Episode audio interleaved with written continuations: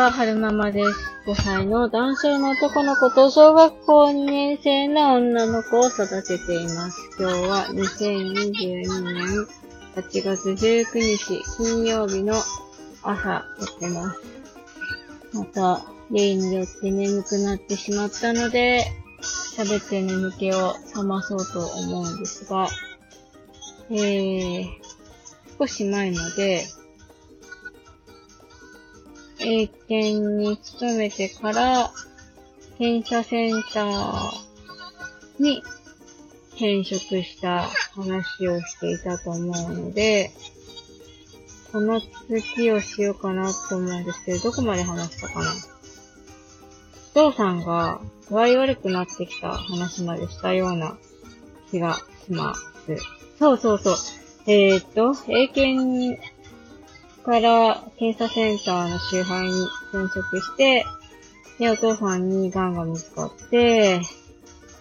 えー、えー、っと、検査センター辞めて、で、歯医者さんに就職したよ、お父さんが具合悪くなってきたよってところまで話したような気がします。そう、なんか、うん。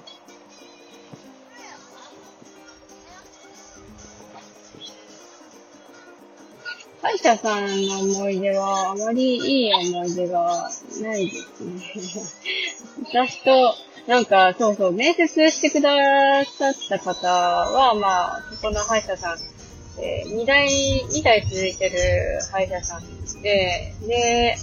院長先生はもう引退、引退っていうかもう現役で出てはいたけど、まあ、実質副院長先生が、えー、なんだろう、実験を握ってるような形の歯医者さんだったんですよね。で、えっと、なんていうのかな。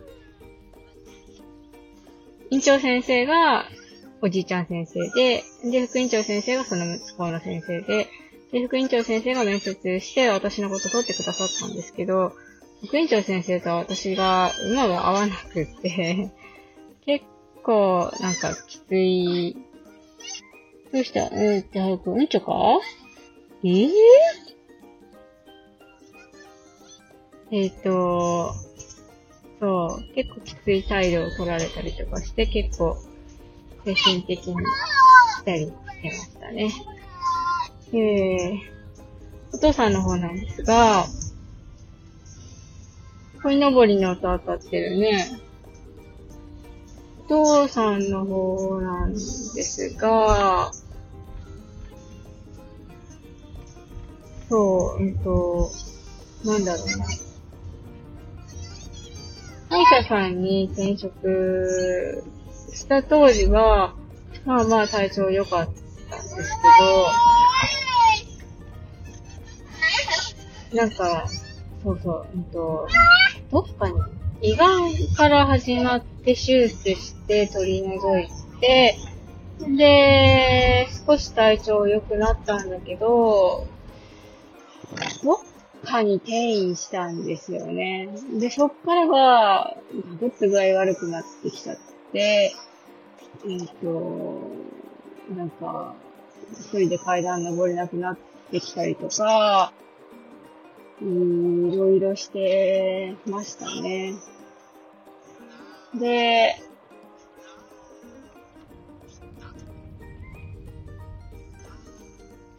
いつだったか、勤務中にお母さんから電話がかかってきて、取ったら、電話の向こう側で救急車の音がしてるんですよ。で、お父さんが体調思わしくないから今救急車で病院に向かってるっていう話で、そっからですね、なんか、それまでは話せてたけど、うん、あ、そうそう、その後、脳にも転移してしまって、で、会話ができなくなってしまったんですよね。で、あれよあれよと体調が悪くなり、ついには亡くなってしまったんですけれども、うーん。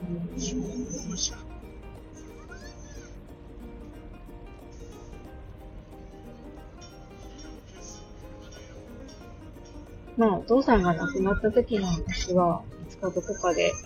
喋りたくなったら喋るとして、で、えー、歯医者さんの歯科助手やってる時にお父さんが体調を崩して、えー、亡くなってしまいました。で、いろいろ葬式とか終わって、なんやかんやで、えー、職場に戻るんですけど、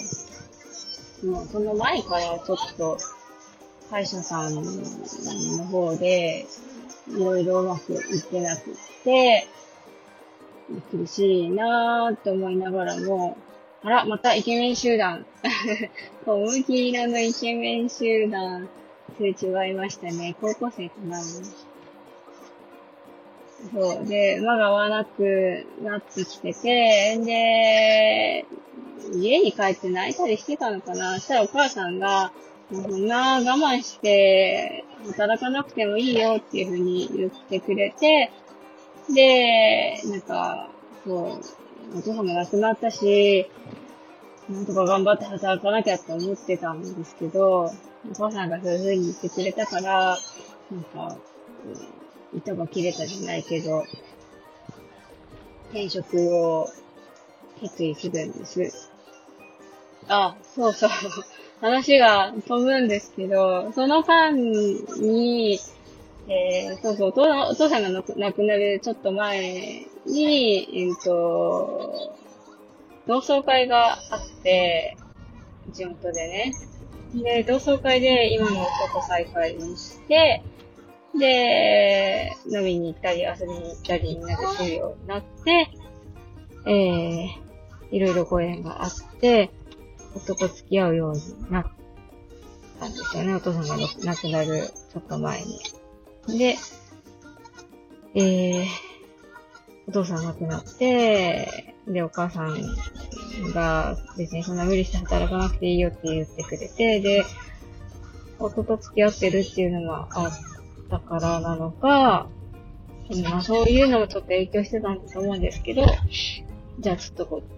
一旦会社辞めて、自分のやりたい仕事しようと思って、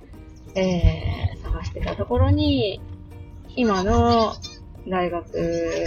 の求人が目に留まって、正社員じゃなかったんですよ。正社員じゃなかったんですけど、やってみたい仕事だったから、ダメ元で応募してみようと思って応募したら、雇ってもらえたんですよね。そう。今の、あの、雇ってくださってる先生とは別の先生なんですけど、そこの先生のもとで実験補助として、えー、働くようになりました。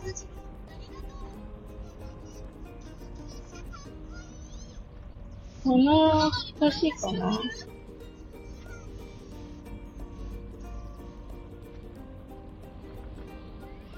お父さんが亡くなったのが、私が30歳の時で、で、30歳の時に、そう、ちの夫と付き合うようになって、で、お父さんが亡くなって、えー、転職して、今の大学に勤めるようになって、31ぐらいの時に、夫にプロポーズしてもらえて、結婚したん。3、違うない。31の時に、あれ？どうだったかな？年齢がちょっとよくわかんなくなってきました。まあでもその、うん、なんか、お父さんが亡くなって1年後ぐらいの時に、夫にプロポーズしてもらって、で、3回忌って亡くなって2年後にやるじゃないですか。で、3回忌終わってから式あげたんですよね。そうそうそう、そうだった気がする。ね、節目の年に結婚式あげて、結婚式あげた日に入籍しましたね。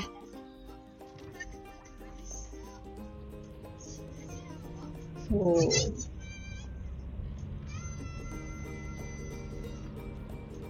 そうで、えっと、うちらが結婚式あげたのが、ちょうど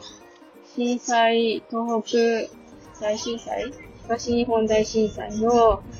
1週間後でした。3月10、震災が3月11日でしょ ?2011 年の。で、うちらが結婚したのが、2011年の3月20日なので、そう、すごいだから、バタバタだったんですよね。前にもどっかで話したことある気がするんですけど、大分からおばあちゃんとか親戚とか呼ぶ予定だったんだけど、震災だったから、ウィーカー出してをずっと待ってたのに、よいしょ。そう、そうそう、だから、